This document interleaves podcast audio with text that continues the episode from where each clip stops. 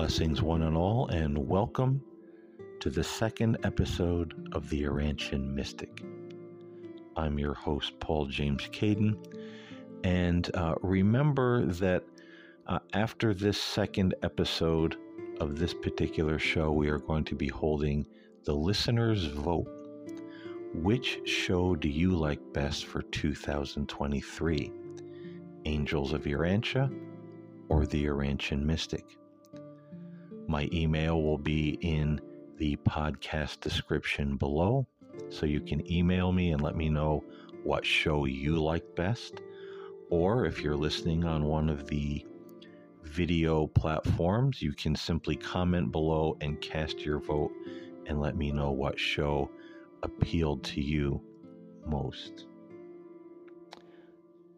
But with that being said, let's uh, dive right into our subject here. And what we're going to be talking about in this show is how should we deal with it when people attack our personal belief system, attack our faith.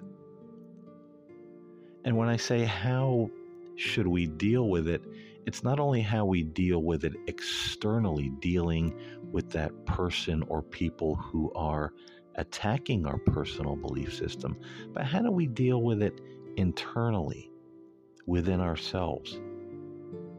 Because, first and foremost, that is the most important arena and area that we have to really deal with this problem. Because it is fashionable today for people to attack religion, attack the concept of God. Sometimes they will attack the individual. Sometimes we will see uh, like a, a place like YouTube or Facebook or just an internet article where somebody's really blasting the concept of religion or God and making all these arguments against it. And, you know, th- this can really affect us in numerous ways. The first way it can affect us is that we'll want to go on the defensive or we'll want to find weaknesses in the individual who's attacking us or attacking our faith, and in return, attack that person and try to tear them down. And this is never really a good idea because this is like fighting a fire with gasoline. It's only going to make the flames grow hotter and taller and more widespread, and the attacks are only going to become worse. It's it's not going to solve the problem. And that's something we, we don't want in our lives. We don't want to be in a continual argument with an individual or a group of people uh, trying to defend our faith.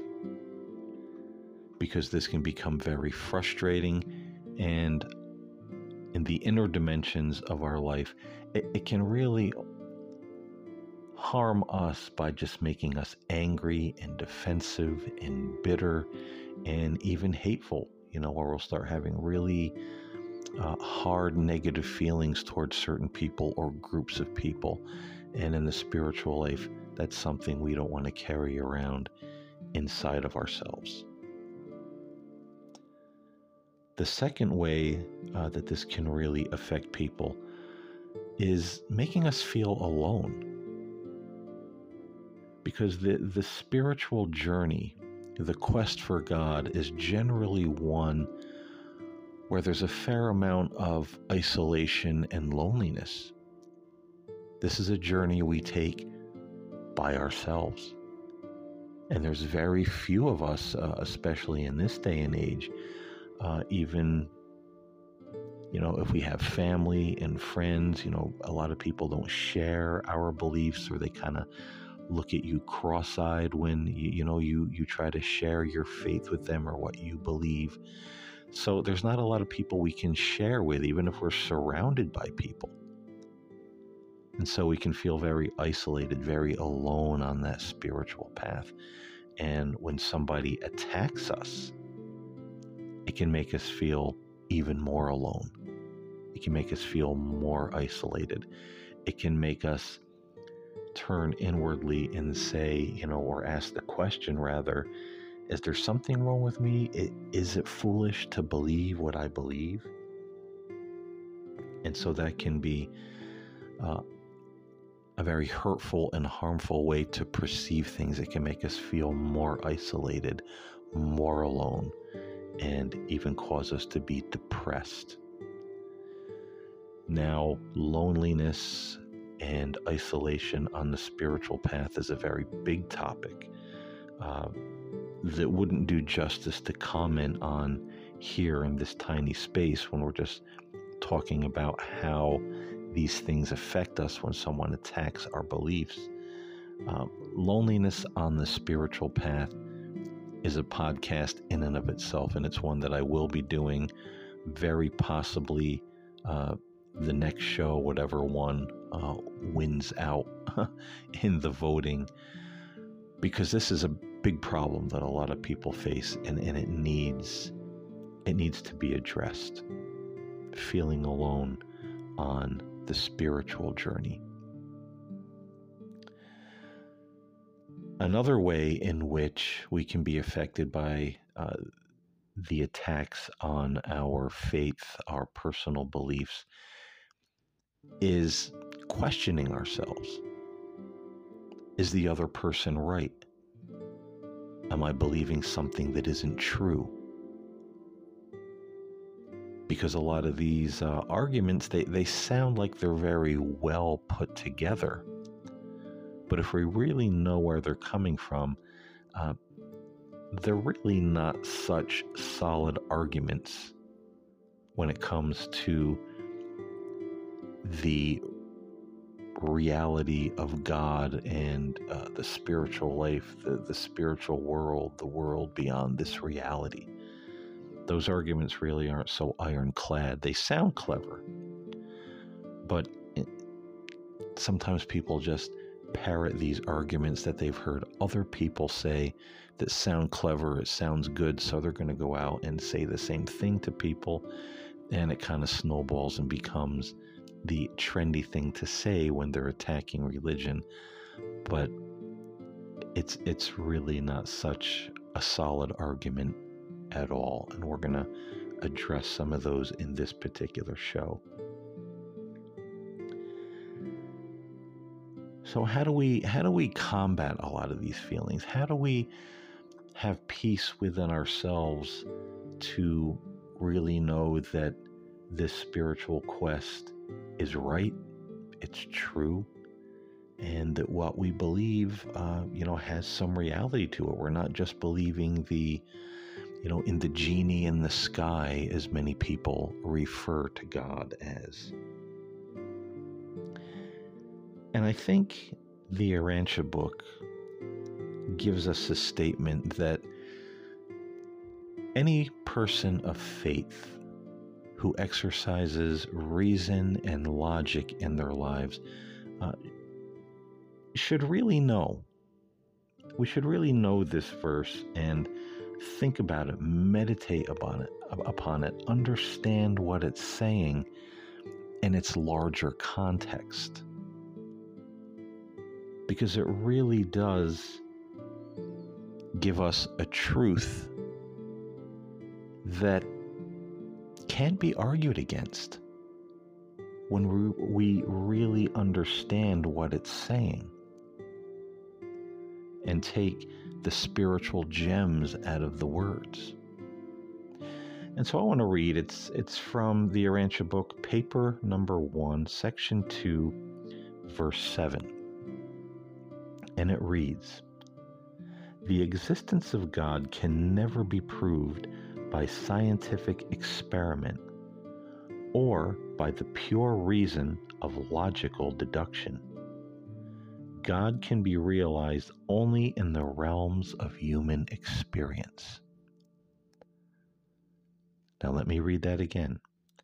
It says, The existence of God can never be proved by scientific experiment or by the pure reason of logical deduction. God can be realized only in the realms of human experience. Now, I want to kind of take this verse apart a little bit because it really does apply to two of the very big arguments we hear coming from people who uh, try to attack or disprove the existence of God or uh, tell us, well, you know, there's no scientific proof for God. This, this, this is all just myth. It's just a crutch that people of, you know, a weaker, um, you know, mental constitution have to lean on. It's just a crutch. There's no reality to it. Science hasn't proven it. And here in the Urantia book, it says the existence of God can never be proved by scientific experiment. Now, first and foremost, I personally believe through my many years of study, um, this became a quest for me back in the November of 1991 that I became really interested in science and religion and history and religion, comparative religion, do we actually have any proof of God? Uh, or is this just a matter of faith? And my personal conclusions is that the individual who says, well, there's no scientific uh, proof of God, yes, that is true. You know, there's no one who's ever gone into the laboratory or gazed up into the cosmos with you know, a super powered telescope and said, aha, there he is. You know, of course, you know, we don't have that kind of proof. But when you look at the intricacies and the complexities of life and the universe, and now, you know, in the realm of quantum physics, the things that they're finding, this universe, this world that we live in, is amazing. And a lot of things that they're finding on that quantum level is pretty close, if not spot on, to a lot of the things that the ancient mystics and metaphysicians and theologians taught about the universe, about God, about what is reality. And it's not beyond some scientists and uh, quantum physicists to quote the mystics and metaphysicians of old and say, you know, back then they thought and they taught and they believed this. And by gosh, look what we found. It's actually, um, you know, pretty close to the truth what these people uh, somehow deduced uh, just by their own studies and contemplations and meditations. So to say 100% that science has just plowed God off the road and completely annihilated the argument for God, well, that's not entirely true. And in my personal opinion and my studies and looking at some of this uh, in a very unbiased way, it's actually uh, strengthened my faith. You know these complexities uh, of the universe, the world that we live in. It's it's just amazing. And I feel, uh, along with a lot of other people, that some of these findings are kind of the fingerprint of God that we're starting to see in the creation, the fingerprint of the Creator in the creation. So that's not entirely true that science has just obliterated the notion of God. Absolutely not. There are very well known uh, quantum physicists out there now who say, well, we believe that the universe may have a consciousness. And is that consciousness what we call God? You know, is it the universe having a consciousness or a greater consciousness that is thinking the universe into physical being? incredible stuff that's out there. And so people who want to argue that, well, you know, science has completely disproven the notion of God, well, there are people that are doing a very one sided and biased research to try and prove their point. And they have not really engaged in critical thinking by looking at the point they want to prove and then looking at the other side of the argument. Because if you exercise critical thinking in this, you're going to at least walk away with some questions saying, wow. You know, at, at, the very least, maybe I'm an agnostic because this this is pretty wild stuff. You know, that's um, happening on that uh, that quantum level. And secondly, you know, as the Urantia book says, the existence of God can never be proved by scientific experiment.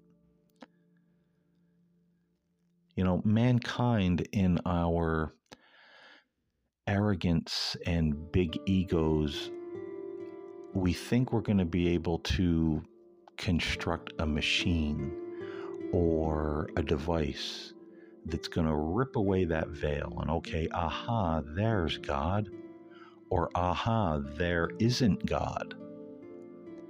And that's just something that we're not going to be able to do as finite human beings.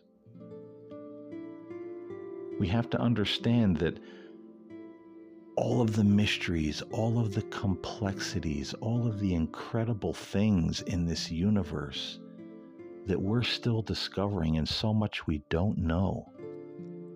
We don't know what's out there in the far flung edges of the universe. We don't even know what's at the core of the earth or at the bottom of the deepest parts of the ocean. There's so much we don't know about the laws of physics and things on the quantum level, these mysteries. So, how do we think we're going to construct some kind of device that's going to unveil or pull back the curtain like the Wizard of Oz and aha, there's God, or as I said, aha, there isn't God. The being, the mind, the force that put all this into action and all of these incredible complexities. What makes us think we're going to be able to sneak up on that being and say, Well, there it is. There you are. We may touch the very fringe of the garment and see the fingerprints of the Creator in the creation, but we're never going to rip away that veil to expose God like the Wizard of Oz. This is a being that would be so far above what we know, what we think, what we understand. So far, far, far beyond our understanding of the laws of physics and quantum physics. This would be a mind, a being, a force that is the likes of which we couldn't even begin to wrap our thoughts around. And so, for us to think we're going to go into the laboratory or build a device that's going to find that being like he's under a rock somewhere, that's just not going to happen. God is not going to be revealed until God desires to be revealed or reveals himself. This would be like going to an ant in the middle of the forest in an ant hill and if the ant had the capacity to understand that, you know, we live on this planet in the cosmos and out there in the solar system, you know, are these other planets, and way out there is this thing called Pluto. It's like the ant trying to prove that Pluto exists with whatever tools are available to it. The ant will never be able to do that. And no matter how much we tell the ant and try to make it understand, no, Pluto exists. There's a big universe out there. The, the ant will probably come to the conclusion of, hey, you're an idiot. If it really exists, how come I can't see it? How come you can't take me there? How come you can't show me? You can show me pictures, you can, you know, show me what's written in books, but that that's just all myth. How do I know that's real and someone didn't make that up? Same kind of argument. The same kind of argument that people have for God or against God. And so I might uh, interject here that us as human beings have even a more impossible task in proving the existence of God than the ant has of proving the existence of Pluto. Because Pluto is a physical thing.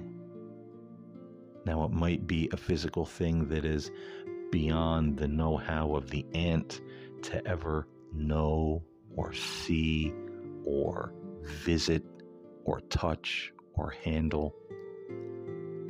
But it's still a physical thing in the physical universe. God is a being that is outside of our time space reality, outside of our dimension. How would we think we're going to punch a hole in that dimension and say, oh, well, there it is? We have to understand God is going to be greater than our little finite minds, no matter how much we think we know. And God is always going to be far beyond the reach of our crude little machines that we put together here on planet Earth. Hence, the existence of God can, or I'm, I, I may. Uh, paraphrase that and say the existence of God will never be proven by scientific experiment.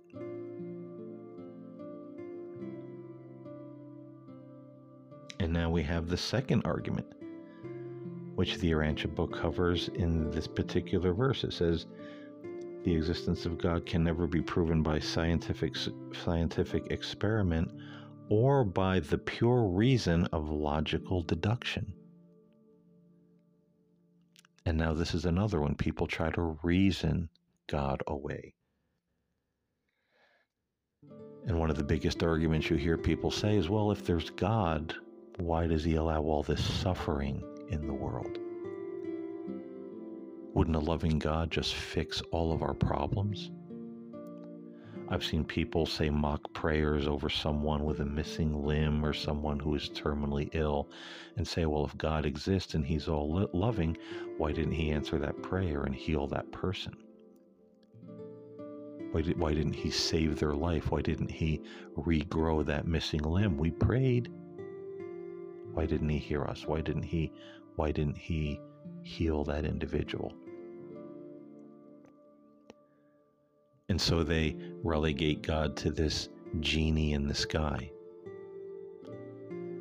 And this is really just an argument that is very, very weak because it's based on uh, the very uh, modern idea of biblical literalism, which is something that's um, very popular in a lot of non denominational uh, Christian sects. You know, the, these people who believe, oh, you know, um, you know, God's going to answer our every prayer. God wants us rich. God will heal us if we have enough faith. Nothing's impossible with God. Well, nothing is impossible with God. But the literalists whom the non uh, the non-believing person bases their argument on the genie in the sky.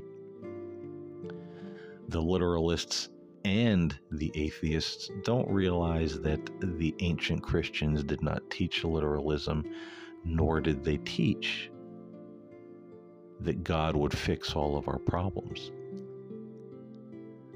We have a lot of issues, a lot of problems here on planet Earth. We have our decisions to make as we grow spiritually, as we grow our soul, as the Urantia book puts it.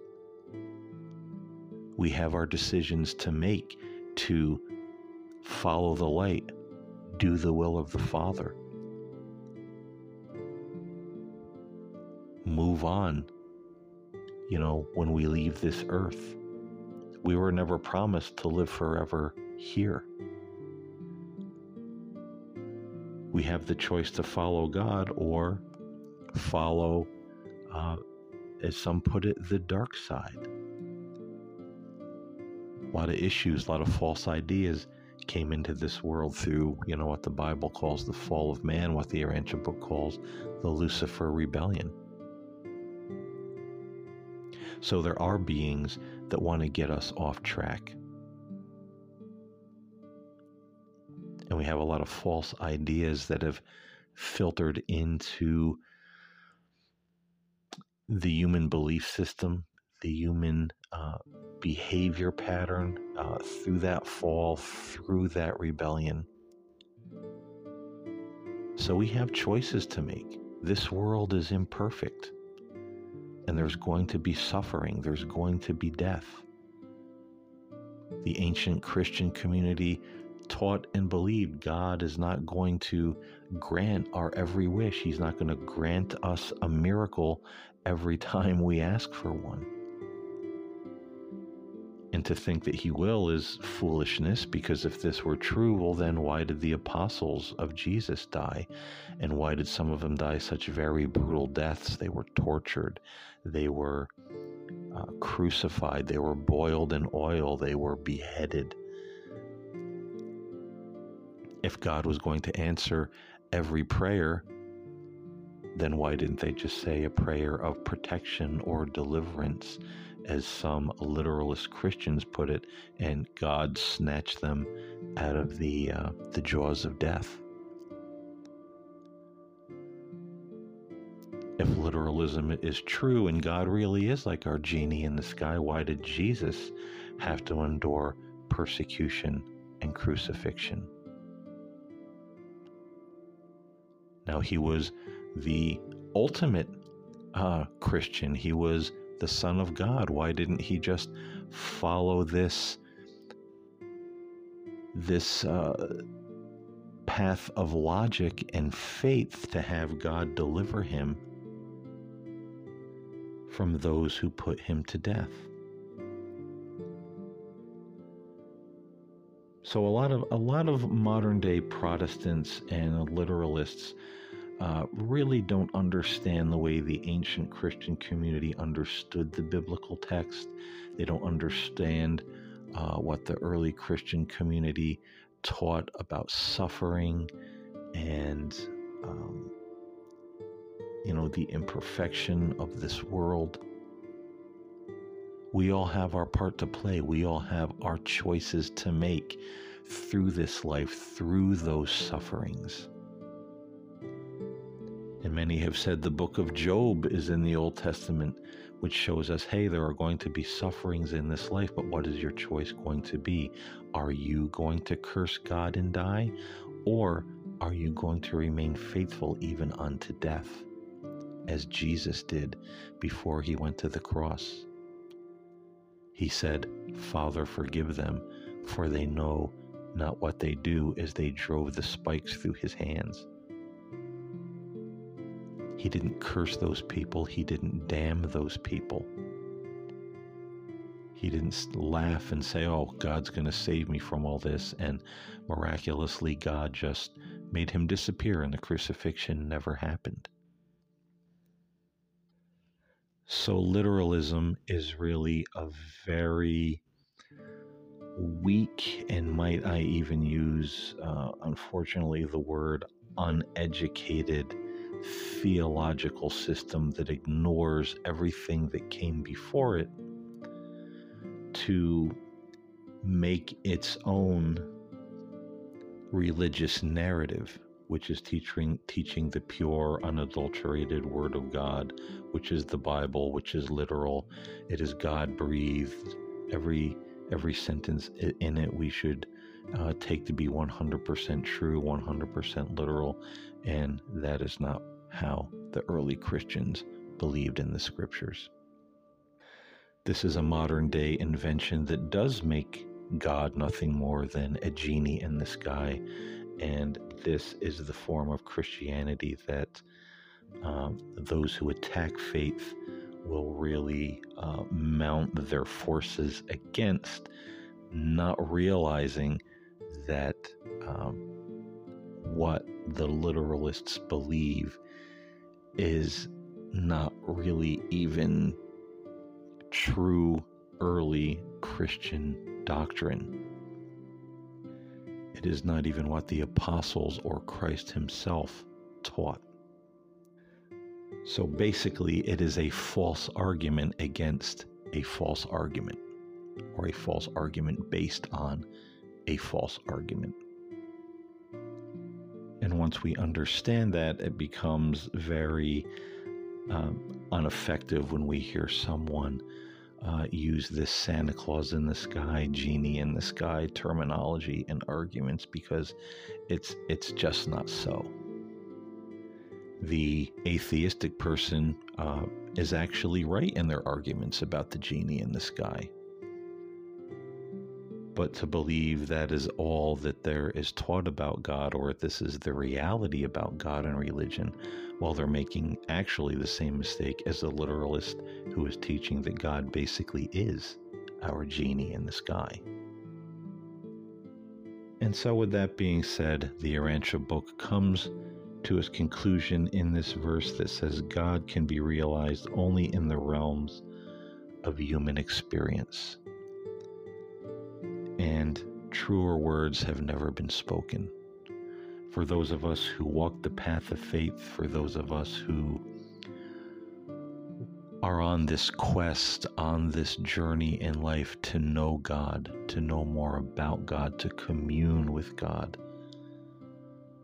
We've all had experiences in our lives that we can't explain. We might even call uh, miraculous on some level. Some of us have seen apparitions and angels or heard that um, disembodied voice give us a directive that may have saved our lives.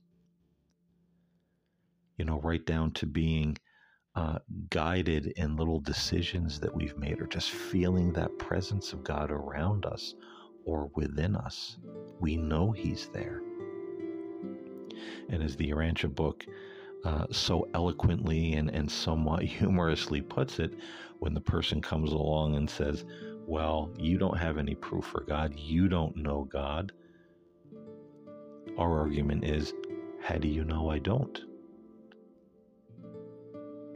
Because as the Urantia book states, sharing our inner life with God helps us to begin to experience God.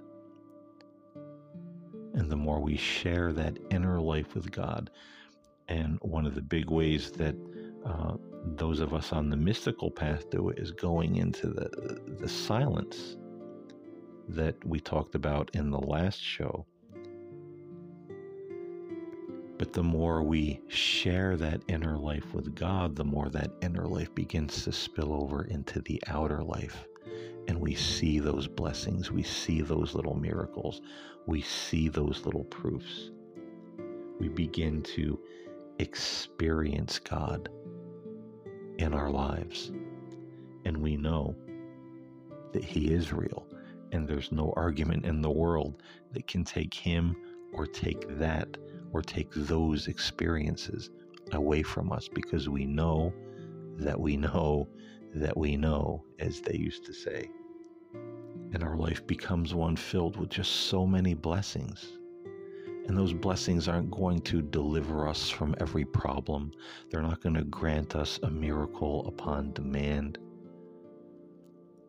But those blessings will give us more peace, more strength, greater faith, greater knowing that this quest is not in vain, because as we share our lives with God, God shares Himself with us.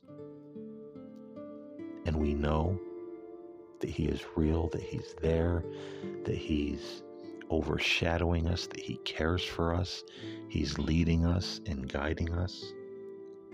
And our lives take on a peace and an aroma, if you will, that perhaps the individual who doesn't share his inner life with God doesn't have. So, friends, I hope this particular show gave you a little bit of hope, uh, helped you will help you to build a little bit of a foundation within yourself in your own personal faith, so you're not so wounded or hurt or questioning yourself uh, when people uh, might attack your faith or attack the concept of God in general. And I hope this will give you a little something to just build upon. So you know that your journey, your quest for God is not in vain. It's not all based on myth, nor is it a fairy tale. I thank you so much for listening. Until next time, stay in love, stay in light, walk with God, and don't forget to cast your vote which show you like best Angels of Urantia or The Urantian Mystic. I'll talk to you next time. God bless everyone.